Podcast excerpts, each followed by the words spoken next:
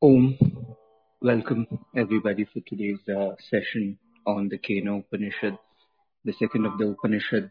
We have, by the grace of Ishvara, uh, completed uh, the first Upanishad, Kathopanishad, and uh, with uh, auspicious prayers, we wish to uh, resume our study, contemplation on the Shastras with Vedic hymns as a prayer to the Supreme so that all obstacles are removed and we can easily continue and pursue our contemplation and study on the Upanishads.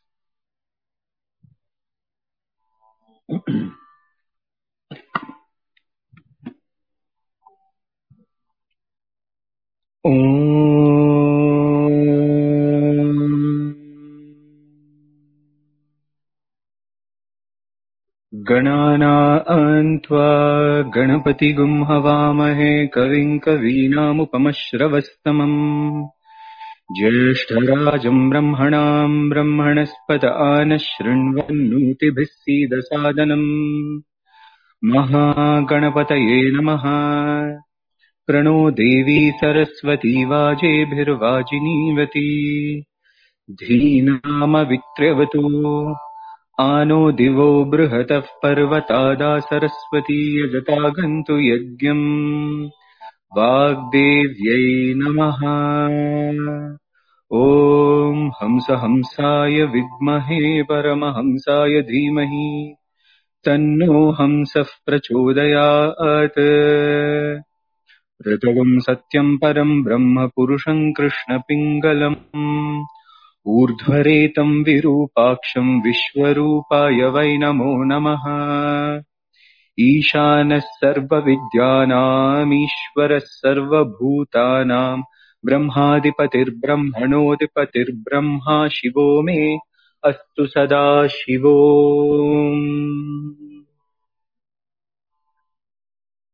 शिवसङ्कल्पमन्त्राः ॐ सहनाववतु सहनौ भुनक्तु सह वीर्यम् करवावहै। तेजस्विनावधीतमस्तु मा विद्विषावहै। ॐ शान्तिः शान्तिः शान्तिः। हरिः ॐ। ॐ ये नेदम् भूतम् भुवनम् भविष्यत्परिगृहीत ममृतेन सर्वम्। येन यज्ञस्त्रायते सप्तहोता तन्मे मनः शिवसङ्कल्पमस्तु। येन कर्माणि प्रचरन्ति धीरा यतो वाचा मनसा चारुयन्ति। यत्सम्मितम् मनः सञ्चरन्ति तन्मे मनः शिवसङ्कल्पमस्तु येन कर्माण्यपसो मनीषिणो यज्ञे कृण्वन्ति विदथेषु धीराः। यदपूर्वम् यच्छमन्तम् प्रजानान् तन्मे मनः शिवसङ्कल्पमस्तु। यत्प्रज्ञानमुत चेतो धृतिश्च यज्ज्योतिरन्तरमृतम् प्रजासु। यस्मान्न ऋते किञ्चन कर्म क्रियते तन्मे मनः शिवसङ्कल्पमस्तु सुषारथिरश्वानि वयम् मनुष्यान्मे नियुते पशुभिर्वाजिनीवान्। हृत्प्रविष्टम् यदचरञ्यविष्टम् तन्मे मनः शिवसङ्कल्पमस्तु यस्मिन् ऋचः सामयजूगुंषि यस्मिन् प्रतिष्ठा रशनाभाविभारा। यस्मिग्श्चित्तगुम् सर्वमोतम् प्रजानान् तन्मे मनः शिवसङ्कल्पमस्तु। यदत्र षष्ठम् त्रिशतगुम् सुवीर्यम् यज्ञस्य गुह्यन् नवनावमायम् दश पञ्च त्रिगुंशतम् यत्परम् तन्मे मनः शिवसङ्कल्पमस्तु। यज्जाग्रतो दूरमुदैतु सर्वम् तत्सुप्तस्य तथैवेति। दूरङ्गमम् ज्योतिषाम् ज्योतिरेकम् तन्मे मनः शिवसङ्कल्पमस्तु। येनेदम् विश्वम् जगतो बभूव ये देवा विमहतो जातवेदाः तदेवाग्निस्तद्वायुस्तत्सूर्यस्तदु चन्द्रमास्तन्मे मनः शिवसङ्कल्पमस्तु। ये नद्यौः पृथिवी चान्तरिक्षम् च ये पर्वताः प्रदिशो दिशश्च। ये नेदम् जगद्व्याप्तम् प्रजानान्तन्मे मनः शिवसङ्कल्पमस्तु ये मनोहृदयम् ये च देवा ये दिव्या आपो ये सूर्यरश्मिः। ते श्रोत्रे चक्षुषी सञ्चरन्तम् तन्मे मनः शिवसङ्कल्पमस्तु अचिन्त्यम् चाप्रमेयम् च व्यक्ताव्यक्तपरम् च यत् सूक्ष्मात् सूक्ष्मतरम् गेयम् तन्मे मनः शिवसङ्कल्पमस्तु। एका च दश च शतम् च सहस्रम् चायुतम् च नियुतम् च प्रयुतम् चार्बुदम् च न्यर्बुदम् च तन्मे मनः शिवसङ्कल्पमस्तु। ये पञ्च सहस्रमयुतन्यर्बुदम् च ये अग्निश्चित्तेष्टकास्तागुम् शरीरम् तन्मे मनः शिवसङ्कल्पमस्तु। वेदाहमेतम् पुरुषम् महान्तमादित्यवर्णम् तमसः परस्तात्। यस्य योनिम् परिपश्यन्ति धीरास्तन्मे मनः शिवसङ्कल्पमस्तु। यस्यैतम् धीराः पुनन्ति कवयो ब्रह्माणमेतम् त्वावृणुतमिन्दुम्। स्थावरम् जङ्गमम् द्यौराकाशम् तन्मे मनः शिवसङ्कल्पमस्तु। ओमाप्यायन्तु ममाङ्गानि वाक्प्राणश्चक्षुश्रोत्रमथो बलमिन्द्रियाणि च सर्वाणि। सर्वम् ब्रह्मोपनिषदम् माहम् ब्रह्म निराकुर्याम् मा ब्रह्म निराकरोत् अनिराकरणमस्त्वनिराकरणमेस्तु। तदात्मनि निरते य उपनिषत्सु धर्मास्ते मयि सन्तु। ते मयि सन्तु। ॐ शान्ति शान्ति, शान्तिः। हरिः ॐ Welcome everybody for today's Keno Upanishad. Keno Upanishad is also considered as one of the primary or the Mukhya Upanishads and it comes in the Samaveda, the Brahmana portion of the Samaveda. And uh, in terms of its importance, uh, as per the scholars, they rate it as number two in terms of its value to the Vedantic thought. And this treatise is based on a purely speculative approach towards the truth. The greatness of the Kato, of the Keno Upanishad is that it goes directly into the nature of enquiry. This creates or this highlights the hallmark of the Vedantic thought, that the Vedantic thought is free from any sort of dogmas, any sort of doctrines. Yes, we have the approach of uh, the form aspect of God, the formless aspect of God, because that is how human beings conceive and have realized the nature of reality. But it, it gives an ample scope, a vast scope for pure speculation. And Kathopanishad therefore has been celebrated as one of those rare Upanishads where the very um, uh, essence of this Upanishad is to enquire. It gives an individual the complete freedom to recognize the nature of the reality. The word kena is verily the question. It's constantly asking from where, whenceforth, how, and it is left to the inquirer to find out. The first portion of the Upanishad deals with purely speculation to understand the nature of reality. And in the second, as is the Vedic texts very popular to be seen to bring folklore or to bring the various gods and goddesses. And through such mythologies also, it has a very unique way of pointing that the essence of all this reality is indeed Brahman. Adi Shankaracharya you know, uh, you would say he would savor, savor this Upanishad because of its very questioning nature and uh, uh, he has written two bhashyas, two commentaries, as is generally known as Kena Upanishad, uh, Padabhashya and Vakya Bhashya. And he has extensively dealt, dwelt with the idea of Atma, Brahma, Ishvara, Parameshwara. And we will be having a better understanding of what this Upanishad will try to say in terms of the Atma Brahma knowledge itself. And uh, the very Shanti mantra for this Upanishad is Apyayantu Mamangani. It comes in the Chandogya Upanishad and it is there even in uh, uh, the Kena Upanishad as the Shanti mantra. And the declaration of the Shanti mantra is that Sarvam Brahmopanishadam means Brahman is all of which this Upanishad speaks. It starts off like that as the Shanti mantra and it asks the Supreme Being to invest us, to fill us with strength with in our limbs, in our mind, in our intellect to be able to grasp it. So with this introduction, we pray to the Almighty to give us the sharpness to understand it and we, uh, with extreme gratitude to Aurobinji to be there as a person to instigate our thought processes so as to understand the essence of this Upanishad.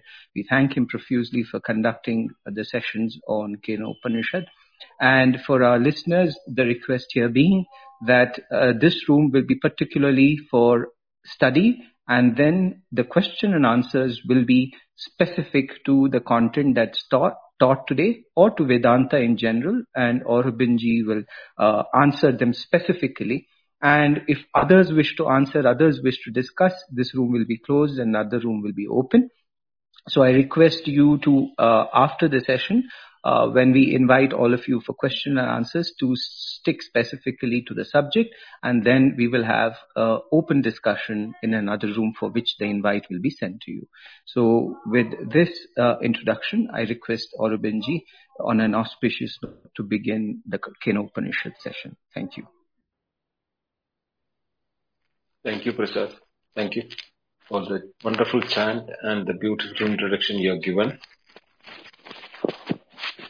नमो ब्रह्मादिभ्यो ब्रह्मविद्यासम्प्रदायकर्तृभ्यो वंशऋषिभ्यो महद्भ्यो नमो गुरुभ्यः शङ्करम् शङ्कराचार्यम् केशवम् बादरायणम् सूत्रभाष्यकृतौ वंदे भगवन्तौ पुनः पुनः ईश्वरो गुरुरात्मेति मूर्तिभेदविभागिने व्योमवद्व्यप्तदेहाय दक्षिणामूर्तये नमः ॐ तत्सत् श्रीगुरुभ्यो नमः Namaste, welcome all. After having seen a glimpse of what a reality or what is the truth behind each and every atom of this world or the experience, I thought that there is no better way rather than taking a dive deep to know what is exactly what was indicated in the Kathopanishad. And for that, I never had any other choice but to get into the very same question which anybody can ask, Kena. Now, Kena Upanishad is named as Kena Upanishad because the first word of the Upanishad itself is Kena. Now, Kena is a is the third, the Tritiya Vibhakti Ekavachanam both in masculine and neuter. Kaha if it is a masculine, kim if it is a neuter. So whether it is a whether it is a masculine or a neuter, we do not know who is behind all those things or what is behind all those things. So the who or what has been compiled together in one word is Kena. Now Kena Upanishad has a very particular structure as such it has no beating around the bush when telling the truth. At the same time, it gives a concession for those who are not able to get into the depth of those discussions in the first two chapters or the first two padas by giving the sagunopasana or the metaphorical meditative means in which one can achieve that. If you are not able to understand and follow the the very high philosophical metaphysical thinking process of the initial two chapters of the Upanishad, the Sarvakarunika Guru or the Upanishad, Mata Upanishad, is giving a leniency and giving us an opportunity to do a Sagunopasana in the third and the fourth chapter. Altogether, we have 35 mantras only, and it's a very short Upanishad. But by weight, as Prasad was mentioning, it is rated as number two in the entire Upanishad category. So what one should give here is that the words are used as indicative only and not as a direct meaning of it. That which cannot be apprehended or brought in within the realm of description when somebody need to do that even for our own experiences we have seen that to express our own internal experiences of happiness sorrow or the taste or any personal experience like that we have fallen short of explaining the experience to others Similar is the situation for the Guru of this Upanishad who explains it. He finds it difficult to give direct indicative answers. So most of the answers make the listener to dive deep within his own bosom to find what he intended by that word meaning. So we need to be a lot attentive. Words have got pregnant meaning and they have different meaning at different context. So all put together, it is an experience by itself. As Prasad mentioned, and we all know that this belongs to the ninth chapter of Samaveda, or we know which is known as better as known as Talavakara Brahmana. This Upanishad is in the Brahmana Bhaga. Brahmana Bhaga is more, normally is the place where the meditative upasana and and the related act mentionings are there in the Vedas. So having discussed about all the karmas or yagas and methodology of which is rituated in the rituals, when it entered the Brahmana Bhaga, the ninth chapter, one aspect of this Upanishad is being taken up by the Samaveda. Samaveda has got other Upanishads also, which will be, if time permits and with the grace of God, we will be able to take up that also. The peculiarity of the Samaveda Upanishads are all of them have got the same Shanti mantra, which is chanted every time before we do a Upanishad, which Prasad chanted very beautifully. I'll go into that that Shanti mantra word by word so that all of us can understand and imbibe, invoke within ourselves what the Shanti mantra is telling us to do that. The Shanti mantra goes like this. Om apyayantu mama angani vak prana chakshushrotram atho balam indriyani cha sarvani സർവം ബ്രഹ്മോപനിഷത്തും മാ അഹം ബ്രഹ്മ നിരാകുര്യാം മാം മാ ബ്രഹ്മ നിരാകരോത് നിരാകരണമസ്തു നിരാകരണമസ്തു may അസ്തു തദാത്മനി നിരത്തെ യ ഉപനിഷത്സു ധർമാः ते മയി സന്തു തേ മയി സന്തു ഓം ശാന്തി ശാന്തി ശാന്തി മമാങ്കാനി my limbs so may my limbs, which includes Vak, Prana, Chakshu, Shrotram, atho balam indriyani cha sarvani. Which means speech, vital airs, eyes, ears, strength, and all the sense organs put, put together, apyayantu, may be fully prepared or developed for receiving this knowledge. Sarvam Brahma Upanishatam. All that is revealed by in this Upanishad is Brahman. So, I need full attention and there should not be any shortcoming in understanding the knowledge of the Brahman which the Upanishad is going to teach me. Let my words, my ears, my eyes, my strength means I should not fall sick. And Sarva Indriyani, all the sense or both Karmendriya and Jnanendriya should be in best of its form. So that Sarvam Brahma Upanishatam Apyayantu may be fully absorbed by this body both physically and mentally. Ma ham Brahma Nirakuryat.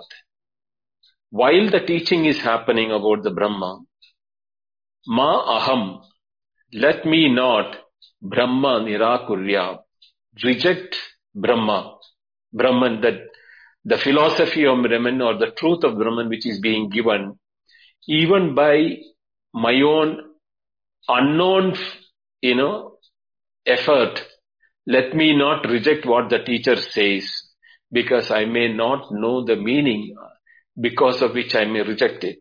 But that should not happen. Let Brahman himself or Brahman itself me be pleased on giving my the knowledge of itself. Ma ma Brahma nirakarot. May Brahman never down disown me. While the teaching is being given by the master, he is exposing what is not physically possible with the indriyas or the sense organs to know. So it is something which is esoteric and which is very, very f- subtle in nature for the intellect as well as for the mind. While my mind may be fully attentive and all that, unless the grace from the Brahman is there with me, within me, as a grace from the Brahman, I will not be able to grasp it. So therefore, let Brahman not disown me. Ma ma Brahma nirakarot. Nirakaranam astu or nirakaranam me astu. Let there be no repudiation from Brahman. Let there be no indefinitely from my side. Let both Brahman from, uh, from that, from the knowledge which is coming as Brahman in the form of Brahman and me as the receiver, let there no be no nirakaranam, rejection from either side. Tada atmani nirate ya upanishatsu dharmaha te mai. May all the dharmas extolled by the Upanishad shine me. Let the dharma means here it is not the dharma of uh, the non ordinary sense. Here it is that that Jnanasya dharma, the, the nature of knowledge itself. Let that extol, which is being extolled in the Upanishad, it is being given with such an importance by the Upanishad and being explained in very, very high regard. Let that be the shining light or that be enshine me in such a way that I become one lit by that knowledge. Te mai sandhu, may that shine in me, above me, everywhere me. Let me become one with that. That is that word when it is say, te mai sandu, te mai sandu, in twice when they say that. And as usual, all Shanti mantras, we have got Om Shanti Shanti Shanti. The three Shantis which we are invoking as Adi Vaudika, Adi Deviga and Adhyatma. There are, can be three type of impediments in, in the studies of Vedas and Upanishads of this nature. Adi means the, the forces of nature.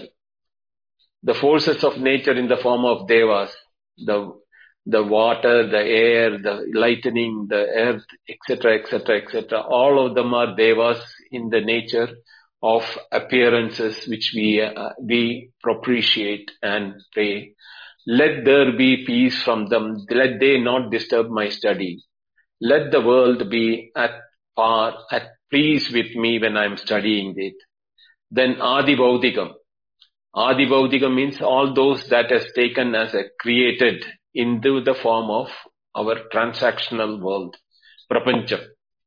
In that transactional world, whatever is in the form of appearances, in the form of name and form, let them be not be my distraction or let them not be impediment in my understanding of this knowledge when Brahman is going to shine upon myself. And the third and the last but least is Adhyatma. While I have praised, uh, prayed for the outside devas which are invisible to the created ones which are in the Bautika level, I am also praying Adhyatmam, what is within myself.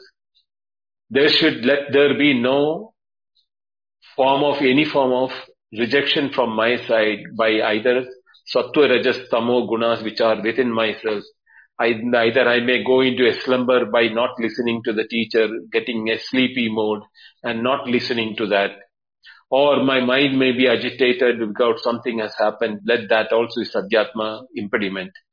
All that type of impediments which can happen within myself, which may not be seen outside, let them also be at peace so that I can absorb this knowledge 100% without any, any iota of doubt or ignorance or non, um, non-apprehension.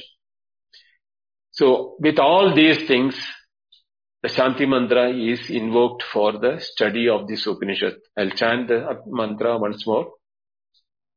Om apyayantu mamangani vakprana chakshusrotam mato belamindriyani cha sarvani सर्वं ब्रह्मोपनिषदं मा अहं ब्रह्म निराकुर्यां मा मा ब्रह्म निराकरोत् अनिराकरणोऽस्तु मयि अरणनिराकरणम् अस्तु तदात्मनि निरते य ब्रह्म उपनिषत्सु धर्मः ते मयि सन्तु ते मयि सन्तु ॐ शान्ति शान्ति शान्ति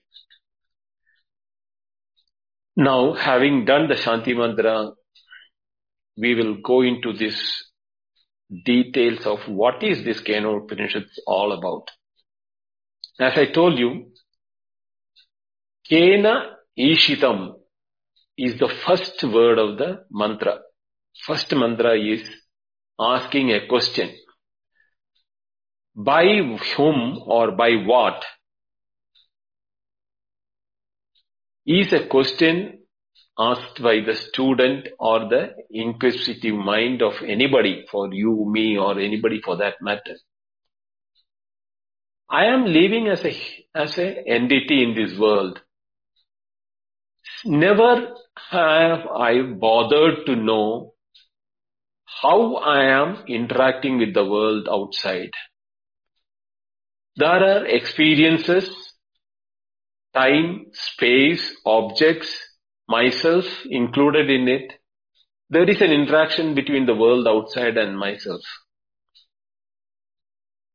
Why should there be an interaction or what is the reason behind this interaction or what is causing this interaction?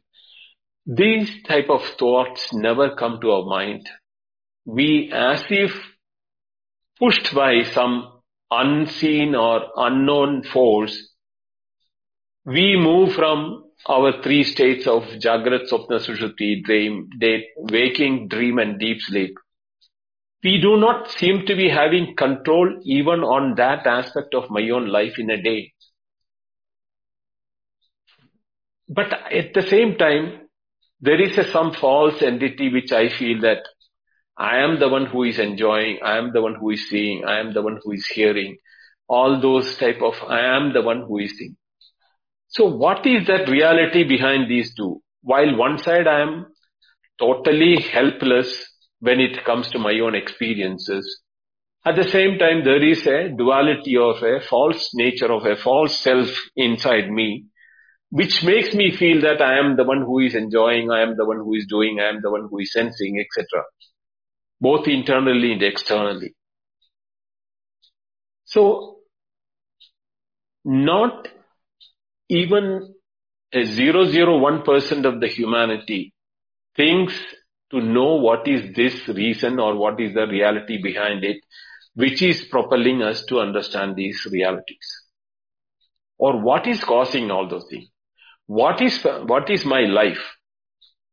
What is I, what is that I call myself as my life? Or my living, what does it mean by? Who is prompting me to be alive? What is forcing my eyes to see? And why, how am I able to see? The object seems to be outside at, at a different time and location with, within the reaches of the vision of the eye. At the same time, there is that experience in me which says I am seeing it. So the experience or the knowing is happening within me.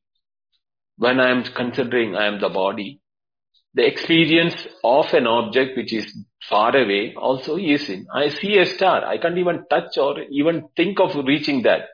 But when I'm seeing a star, the experience of a seeing it as a far distant place, object, is an experience in within myself. What to say about objects which are right in front of us in this world in the daytime? When I am talking about one sense organ of vision, if this is the situation, what about talk about the other things?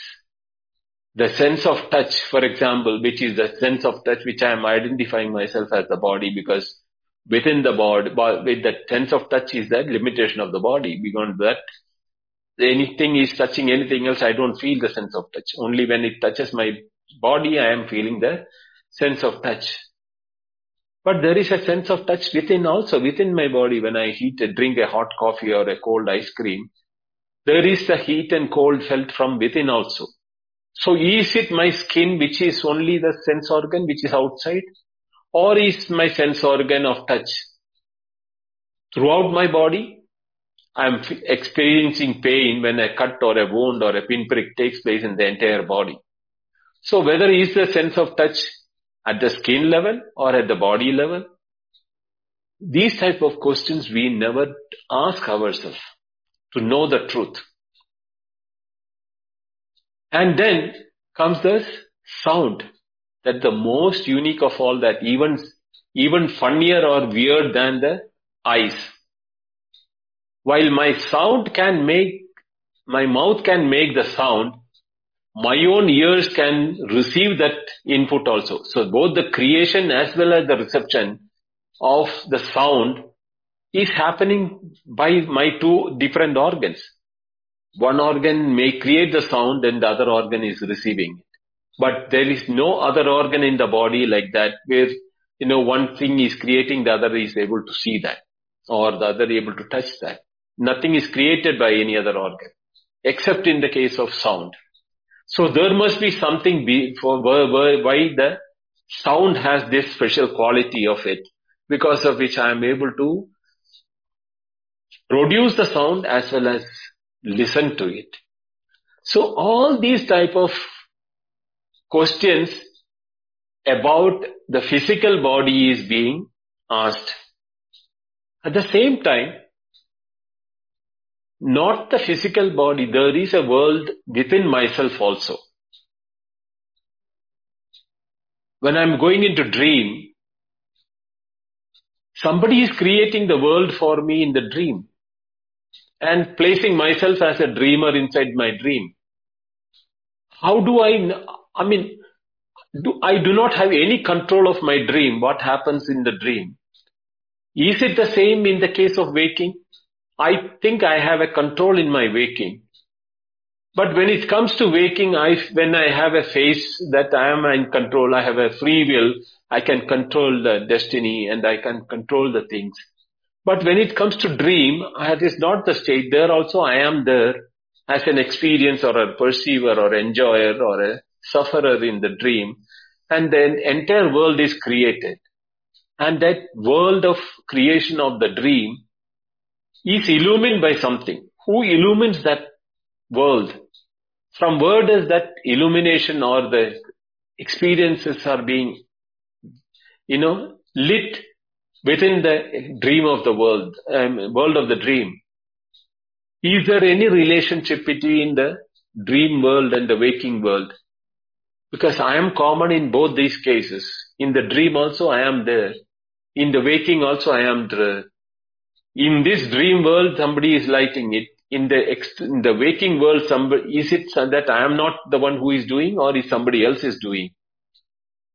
And when I'm not either in the dream or the deep sleep or in the waking, I have the feeling of my own existence, even though there is no way I can express that.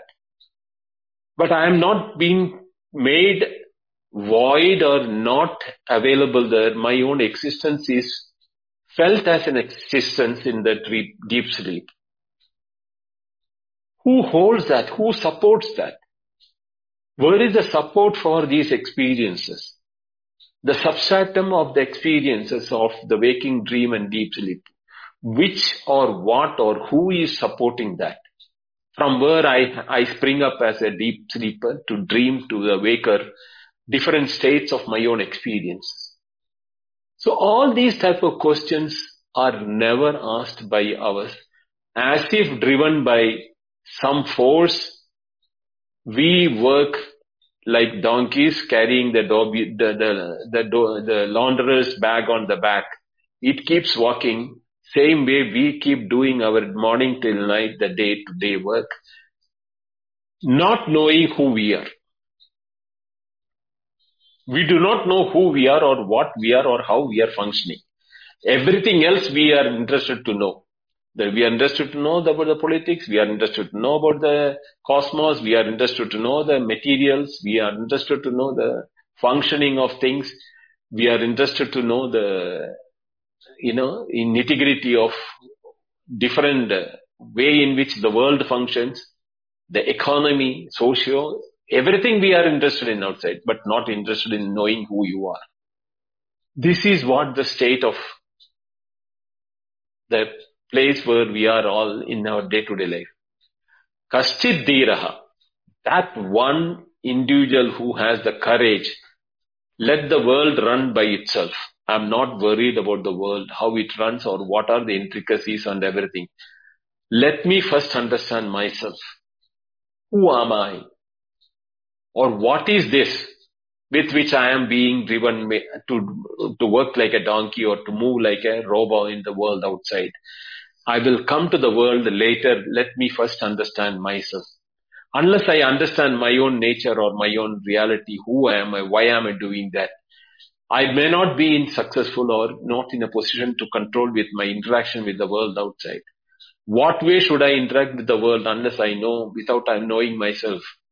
How do I interact with the world outside effectively and be a, be a perfect, you know, handler of the world of external world of experiences? To keep these things understanding, the student or the philosophical minded student asks the question to the teacher as the first question. केनीषितम पतति प्रेक्षितम मन। केन ईशितम? Willed by whom ईशितम means इष्टम।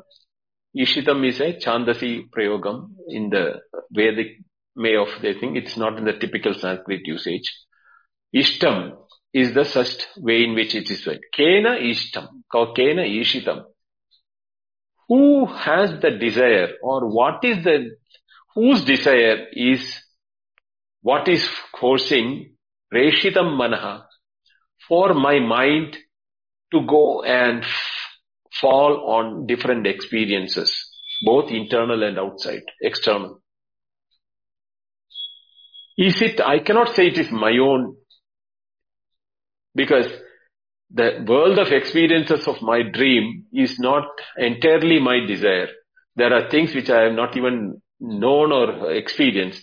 So what is unknown cannot be experienced unless it is being prompted by somebody else. The normal behavior is that janati ichchati yatate. Janati means we should know something, then only we can desire about it, And once we know that it is there and we have a desire that then we may work towards that to achieve that. So janati ichati yatate is the standard pro- operating procedure for our act today day, acting everything. But in my dream, there are things which I not, do not even know what is that. But I, I am experiencing that. What is, what is forcing my mind to, to go and engage in that? Same way, I am, I am experiencing the whole world in the waking, in my mind. What is the connection between the mind and the world outside? Kena preshitam mana. Who is driving the mind to go and fall? Patitam means to fall, means to engross or to encompass the world of objects outside. That is the most intriguing part of the whole question itself. So that question itself, if we start analyzing, we can hold, do a full 10 days, 10 day session. But that it is, is how the deep that question itself is. Then the next one is, Kena prana pratama praiti yuktaha. This prana which I am breathing, not only I know that I am breathing, that I am also aware of that the prana is there in my body acting as prana, apana, udana, samana, vyana, dhyana. The pancha pranas, which is creating the heat in the body, the digestion of the food which I am assimilating, come, consuming, the sense organs of that prana which is felt throughout the body. And the two main pranas which we call it as pranayama for the purpose of pranayama is the breathing in, breathing out, which is only the very insignificant part of it, but we think that is the most important part of it. The rest of the three pranas are doing the entire maintenance of the body. But the Pradama prana is the one which is we are talking about here is the breathing in and breathing out. Who is the one who is asking me to breathe non-stop from the time I breathe, take my first breath when I came out from my mother's womb till the time I kick the bucket or when I drop the body dead. 365 days un, uninterrupted without any even awareness of it, even in my deepest of the deep sleep. This keeps happening. Who is the one keep pumping in and pumping out my air from my lungs every time? Kena prana pradama. What is that which is so by whom or which on which whose desire is this prana working up and down or breathing in and breathing out? Kenishitam vacham imam vadanti. These words which I am talking about, these even for me to ask these questions, somebody has propelled me to ask these questions within myself. Otherwise, why should I ask these questions, very questions? These questions is Imam Vadanti. These words, who is making me to ask these questions? I, unless somebody is asking me to ask these questions, why am I even asking this question? Definitely, I do not know the answer for the first two questions which I asked. Mana, kena prishidam manaha, kena prana. Why the prana is working, why the mind is working, I do not know. But what makes me even ask this question? That is what the question is, the student is asking. Who is the propeller or who is the one who with the desire, whose instruction or whose desire is that I am asking even this question? Chakshushrotram kahu devo yunakti. Now, unakti is the word is the one who yojas, joins together. In our experience of the world, we experience the world either by sight or sound, nama rupa, by name and form. The entire world can be included in just two words, name and form.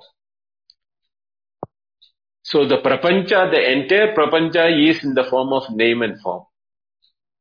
And which is that deva or which is that enlightening force which mixes these two not only I am seeing with the eye the object, I am also having the three-dimensional aspect of the object, even though I can see only two-dimensional as the as the light senses which is coming from it.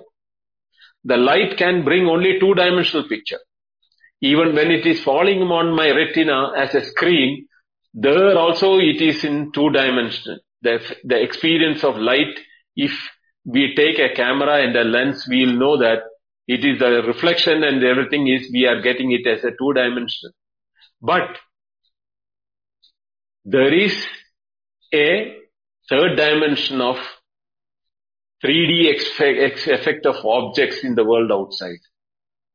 Not only that, the sounds and the behavior of those objects which are produced by the world outside, which includes the taste, the touch, the smell, all the five indriyas. Now all those things, which is that force, Ke Deva, Unity, who merges them all together, who infuses them together to, for me to get a total, totality of experience. My experience is not two dimensional. My experience is not just sound alone or taste alone or touch alone. I have a experience which I say that it is in totality in that when I'm experiencing anything in the world outside.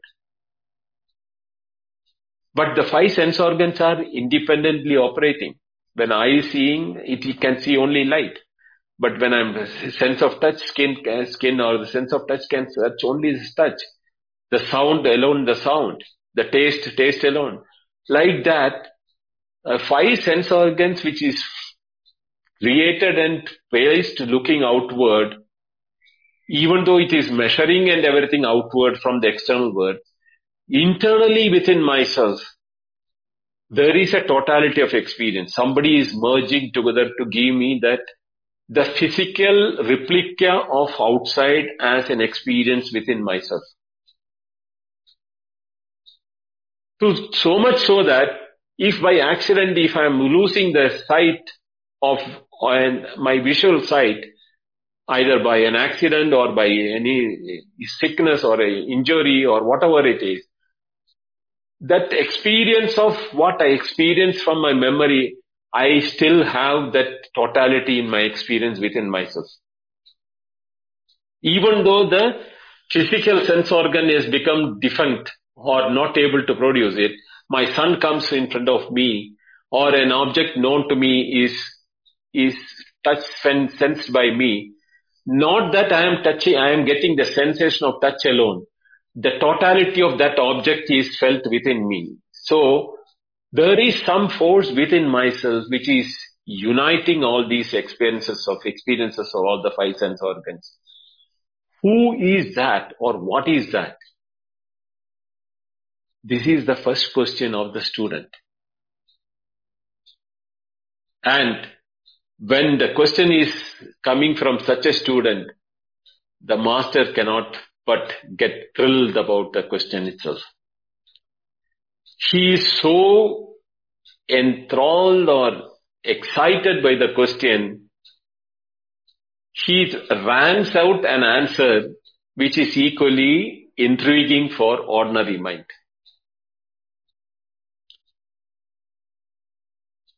So much so that a casual reader of the Upanishad will feel that he is blabbering or he is not giving the right answer at all. He is trying to evade the answer of the student, the question of the student by not giving the right answer. He is not directly answering what it is or who it is. What does the master say in his reply to the student? First question is here. श्रोत्रस्य श्रोत्तम् मनसो मनो यत् वाचोह वाचम् सहो प्राणस्य प्राणः चक्षुषचक्षुरधिमुच्यधीरा प्रेत्यस्माल्लोकात् Amrita bhavanti.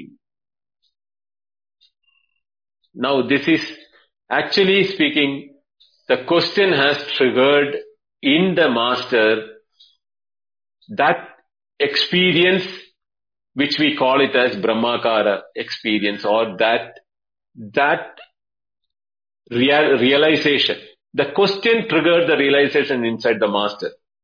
So as to so that he answers it in riddles. Because he is, he is reveling in his experience. He is saying that Shrotrasya Shrotram. You asked me the question who, I can say, it is the ear of the ear. Manaso mano, mind of the mind. Yet, vachaha, vachoha vacham. The word, the vak, vak means it is not the sound, word alone, the sound also. Vachoha vacham, it is the sound of the sounds. Pranasya pranaha, it is the prana of the pranas. Chakshusha chakshu is the eye of the eye. And one who adimuchya dhiraha, the dhimantaha, the wise man who understands adimuchya, he pretya asmat lokat pretya. He, the moment he knows that he has disconnected himself from asmat lokat, from the world of experiences which is connecting him to this world of experience. He disconnects himself from this lake, Amrita Bhavanti, and he stays in a state of immortality or in the Purnata. In that state is what it is he is seeing. He, the, the, the teacher is telling his own experience. That is, uh, the, it is the sound of the sound, Shotrasya Shotam, Manasavu mind of the mind, Vachoha Vajam, word of the word, Pranasya Prana, Prana of the Prana, Chakshusha Chakshu, eye of the eye. And one who has been driven to this state of that of the everything of everything. Adimuchya Dira, See, muchya means muchda, moksha. From these limitations of the sound, mind, word, prana and eyes, etc., releasing himself from these clutches of these limitations of the sense organs. Dhiraha, Dhiraha, those who have found the truth, Asmad Lokat Pretya, by living, detaching himself from this world, even while living, Amrita Bhavanti, they stay in that state of immortal bliss. And this sloka needs one day, full day explanation separately.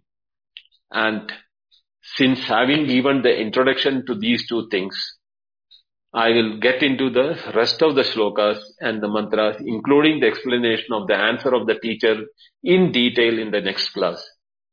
So we'll stop it here today and we'll continue with the discussion in the Friday same time. Om Purnamada Purnamidam Purnat Purnamudachyate Purnasya पूर्णमादाय पूर्णमेवावशिष्यते ॐ शान्ति हरिः ओम् श्रीगुरुभ्यो नमः हरिः ओम् Thank you, Aurobinji, for uh, the perfect uh, introduction that can happen to Kena Upanishad. Uh, I request uh, Jatavedaji, if you're there, uh, to give uh, closing remarks for the session before we invite other speakers to come on and discuss. Jatavedaji, are you there? Thank you, Prasadji. Thank you, Aurobindoji, for wonderful introduction on Kenopanishad. In fact, we enjoyed a lot Katopanishad as you have beautifully explained in Katopanishad. For the fear of him, the fire burns. For the fear of him shines the sun. And for the fear of him do Indra, Vayu, and the death, the fifth proceeds with their respective functions. What a beautiful uh, uh, mantra in Kathopanishad. The prana being present in the whole universe comes out of him and vibrates within him. there is so much a link between a Kathopanishad and Kenopanishad and it can be a better exercise to find a best nexus. That's why Aurobindoji has chosen the Kena as the next Upanishad to give a proper bridge and flow of thoughts also. Kena Upanishad as explained by Aurobindoji is wonder, one of the wonderful Upanishads. Actually, it hits the direct question. Different schools have beautifully explained these things. Even in, in few cool, in few schools, basically, uh, the traditional way of uh, putting the thing that who is the Rishi of these Upanishads and who is the Deva of these Upanishads and uh, what is the context and all, what is the chandas. Therein they take the Chaturmukha Brahma and the Shiva and explains these things with all the Puranic uh, uh, stories. Beautiful Upanishads actually. It is so nicely uh, the Upanishads talks about the it starts with question. Arvind is told, Keno Kene Shitam केनेशितम् पतति प्रेषितम् मनः केन प्राणः प्रथमप्रैतियुक्तः केनेशिताम् वाचिमिमाम् वदन्ति चक्षुः स्तोत्रम् कौदेवो युनक्तिः wonderful by whose desires by whose prompting does this mind move towards to the things by whose command does chief mukhya prana make the beings breathe, by whose desire do the living one talk, which God controls the eye and the ear. Who is that? What is that lighter? Who is that? The God. Such a beautiful, it, it talks about the five different, uh, the organs. Uh, it's very, very important. The mind, the breath, the speech, the eye and the ear. Basically you find all these five organs stated in the head only, the head portion only. That's why whenever we address someone else as Shriman, Shivi has come from Shiraha. One who has these five organs in the head, that is a human being, that is actually called as a real wealth these organs are the real wealth. That's why whoever has this is addressed as a Shri or Sriman. That is the riches of the human life actually. Uh, very importantly, even the introductory applying one, uh, the very first uh, invocation, the mantra for this Upanishads is wonderfully puts about the body. Usually in in some cases we do forget about the body and other aspects but this upanishads puts it very beautifully. Aurobindoji explained it very nicely. He his each sentence comes out of his own anubhava. So i have seen Aurobindoji even he he he he dares to go you know to live even shankara also but he will stick to his own anubhava. So penetratingly he will speak about these Upanishads. I thank you, thank you very much, uh, Aurobindoji. I request uh, all uh, uh, listeners, whoever has any relevant questions pertaining to these uh, two mantras of these Upanishads or Upanishads in general about the Kena Upanishads, request you to raise your hands and ask questions.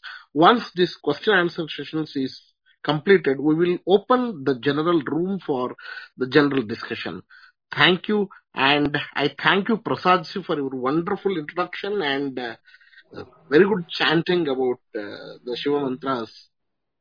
And uh, I thank each and every one of who is present here, listening this to the kind words of Aurobindoji. Thank you, thank you, and thanks. Uh, thank you, Jataveda. And uh, that was wonderful. I was uh, been excited for the last few days to start the sessions with you.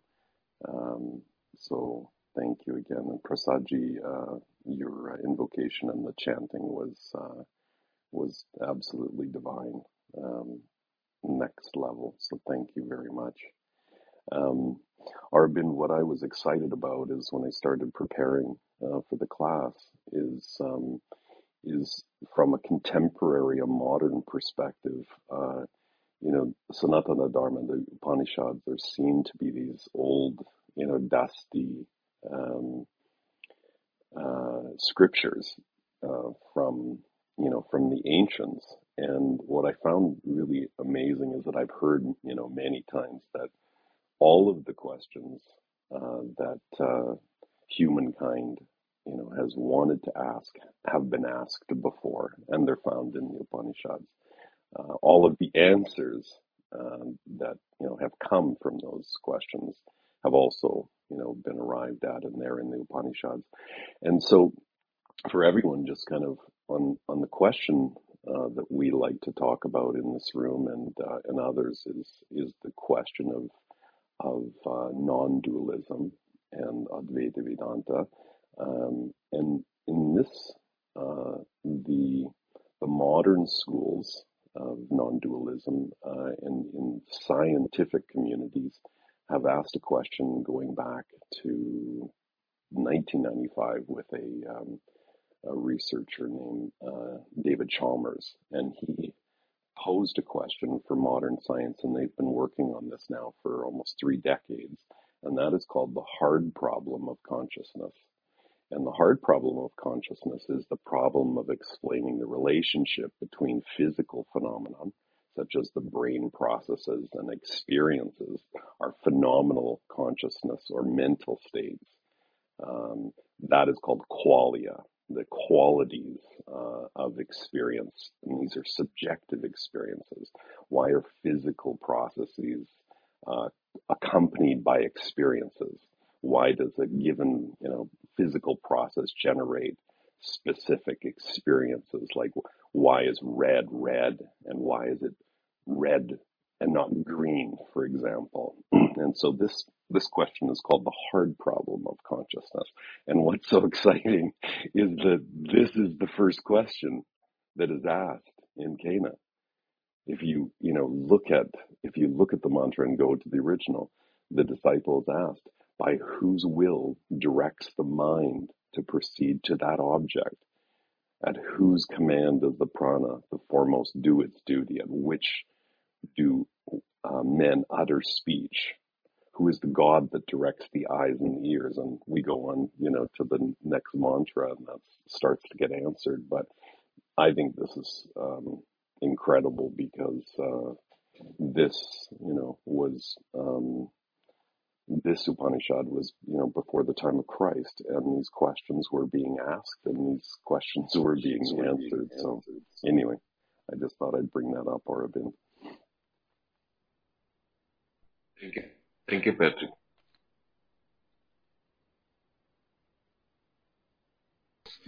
Namaste, Arbindaji. Namaste, all. Uh, I would like to thank you for uh, uh, choosing this Kena Upanishad. Even I thought after Kata, I, I, if, if I was like thinking inside my mind, it would be good if Kena, uh, if you do the next series on Kena. So luckily, it's it's actually for me, it's uh, as if uh, my mouth is literally watering just thinking about the fact that uh, we are going to discuss Kena Upanishad in the next few sessions and and all the highlights are like flashing in front of my eyes like the shloka you have in your bio, right? So uh, like literally mouth-watering prospects to discuss so potent uh, small pills but it's hardly like 20 first 20 mantras and they're each one is like a very potent pill so yeah i'll thank you and very much looking forward and thank you for choosing this the very nice thanks thank you Srinivas.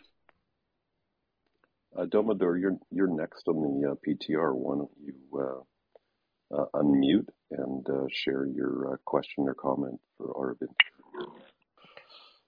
Namaste to everybody. I hardly have any questions. The way Prasadji introduced the Kenopanishad and Arvindji started explaining the very first and the second stanza of the Upanishad, that reminded me that I am really lacking a lot of things.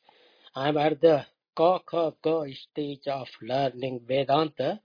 And to learn Vedanta, one really has to learn the Sanskrit language. Though my mother tongue, which contains nearly 80% of words from Sanskrit, now I feel at this age I have missed a great chance of learning Sanskrit language. When I am back home, I believe I will start learning the Sanskrit language.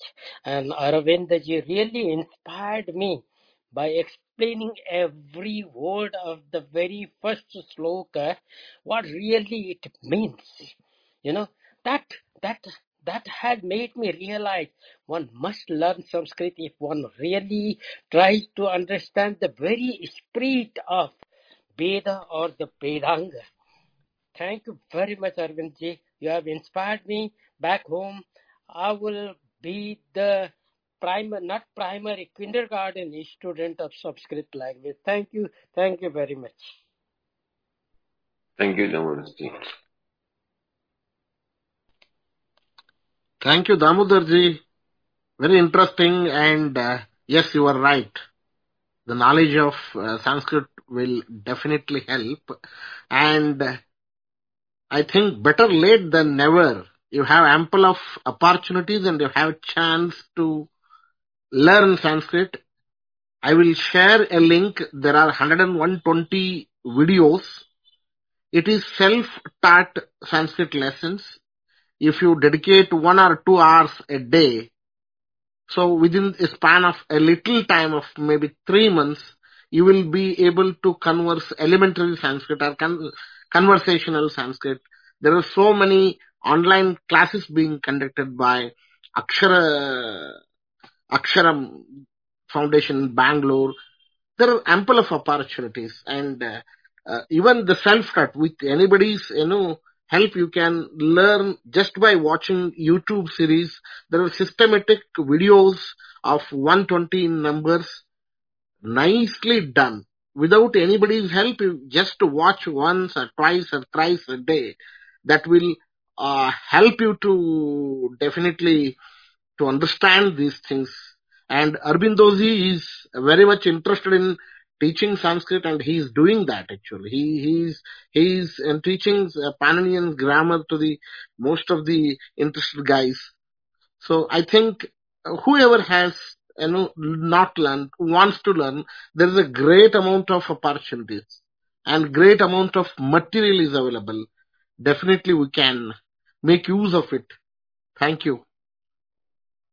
I'll remain thankful to you, Shataji Bedaji, if you re- forward the link of uh, the.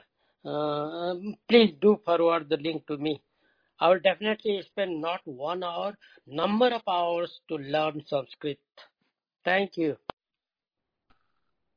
Thank you. Sure, I will do that. Arvindji, thanks, uh, thanks for starting this new series now. So, some nice things over the next few months, I hope. And uh, the the example that you give 3D this thing, right? When the eyes don't see 3D and yet we create 3D. Uh, you know, I'm quite surprised because uh, rather uh, it's one of my pet examples actually. and uh, uh, so I'm quite. Uh, I mean, I know. I mean, it may not be like given in the Upanishads or whatever, but still that example came as part of this is what is very interesting for me. So that is very very relevant actually. Many of this understanding the nature of reality. Normally, the way I reason it out is like you know that we cannot pre-assume that there is 3Dness outside. Uh, because if we pre-assume that there is 3Dness outside, then we assume we say that we see 2D and then reconstruct 3D. All we have is like you know 3D, and uh, then in that 3D we perceive our own uh, brain, our own uh, eyes, and all, which are then seeing 2D and so on and so on. So the picture becomes very imperfect actually. We even only see from this angle actually and so on and so on. So that was quite interesting for me personally. Thanks. Thank you, Manoj. In fact, uh, if a literal word, if you are taking that Upanishad mantra, you will not get all those explanations. The word is yunakti. What joins the Chakshutshotram Kahu Don Keno yunakti. Which is the one which, you know, binds or mixes the sound and the light for the experience. That is the literal meaning of Yeah, that. yeah, yeah, yeah, yeah. But if you look at it, it has got a much, it is only indicative because this is a rant of a point of view of the teacher who is experiencing that. Now if you look at it from the experiential point of view, time, space, the dimensions of in experiences, it is, if you look at it, infinity is a series. Yet, the wholesomeness of experience is felt within us. So the question next week class which we'll be explaining is that, are we just internal only? Or are we fooling ourselves that we are internal alone? I'll deal with it in the next class. That would be very interesting actually. These problems, I think like even scientifically, even though Patrick said about uh, the this one and all, right? I mean, uh, uh, the zombie thing and all that. Hard problem of consciousness. Yeah, yeah, yeah. But but fundamentally, I think like you know, these are the kind of problems actually. That is, how do we kind of unite the thing, unite the independent pieces of information to form a holistic picture? What drives that process, you know? And uh, you know, because even in the AI and all, they have to first tell what they want, and then like you know, the system will kind of arrive at that. Uh, so you already have the objective, but then who is creating the objective in the first place? Objective, not just like you know the way we understand the term, but even simple objective of seeing a thing as a thing, for example, and things like that. Know, all these are very, very interesting and very, very scientific actually. It is like, uh, it's like, uh, how can these uh, complex things be found uh, in such a old text and all is like, you know, mind boggling. But anyway, we have to come to that terms and then like, you know, accept that yes, that's how the reality is actually. Yeah, that's why, like you know, Patrick said, dust that it was accumulated in the dust, and nobody has really bothered to look into it until recent masters, who with the Sanskrit and English knowledge, started bringing to the forefront of non-Sanskrit people. Otherwise, they were all, you know, lying in corners of different uh, traditional schools. So we should give a lot of credit to Vivekananda, Chinmayananda, Krishnananda, and a lot of the modern uh, uh, masters who have brought to English-speaking scientific-minded people that yes, the science is not just a Western experience. It is there in ancient Indian books which are archaic in Sanskrit language. That is what it is, makes it even more interesting. Namaste, everyone. Uh, Namaste, sir. sir. Namaste, Rupinji. Uh, I have two silly questions. It is said that it cannot be spoken, heard, seen, breathed, or thought upon. Yet it is the reason why all these things are happening. So this gives certain doership to Brahman, which objectifies the Brahman. So this is the first question, and the second question again is similar. Since a connection is drawn, uh, a causality seems to be appearing. So one is uh, always said that nothing is happening. Then a causality is appearing. Then this further objectifies the Brahman. So both are kind of similar. Well, these questions get answered as we go proceed in the further verses of the mantras of the Upanishad. these questions which are now being asked are from the beginning stage, from where the student who is not knowing who is it. From his point of view, when he asks the question, naturally the doership is transferred to somebody who is whom he knows, who, whom he doesn't know, as the doer of all those things for him. But because obviously he can't see the doership within himself. But yet it is happening. So there must be some doer for it. So the doership is assumed and transferred to that entity by asking that question. But does that really exist or not, we will see in the subsequent mantras.